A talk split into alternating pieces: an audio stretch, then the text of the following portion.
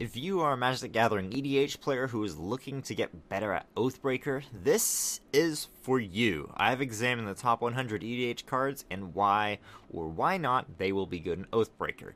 Many of the top 100 EDH cards are better in Oathbreaker, but some are worse. This series is to inform you which ones are good or not. A sorcery that cannot be countered for one, a white, a blue, and another white.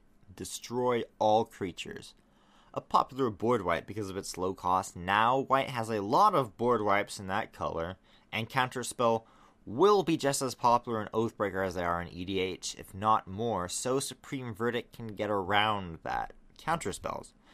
But it may be a better option for this format than any of the other white board wipes. A comparable board wipe that I don't believe is good for this format is Merciless Eviction.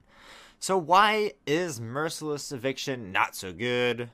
It costs a lot of mana and can cost you a whole turn because of it, which is a huge setback in this faster format, Oathbreaker, where it would have been okay in EDH. Supreme Verdict only costs 4 mana, making it much faster of a board wipe, and therefore it could be perfectly viable without worrying Oathbreaker. There is a concern an Oathbreaker that board wipes are not as powerful anymore. And why would that be?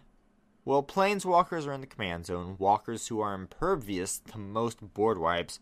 Many strategies will be unaffected as you try and reset the board with Supreme Verdict. Decks built around their walkers don't care if you wipe out creatures, since that's not what they're focused on. Board wipes will take out some players for the moment, while others will remain unaffected making all creature based board wipes somewhat of a risk and a gamble. Board wipes should be carried in decks, but may not have the grandeur effects that they had in EDH.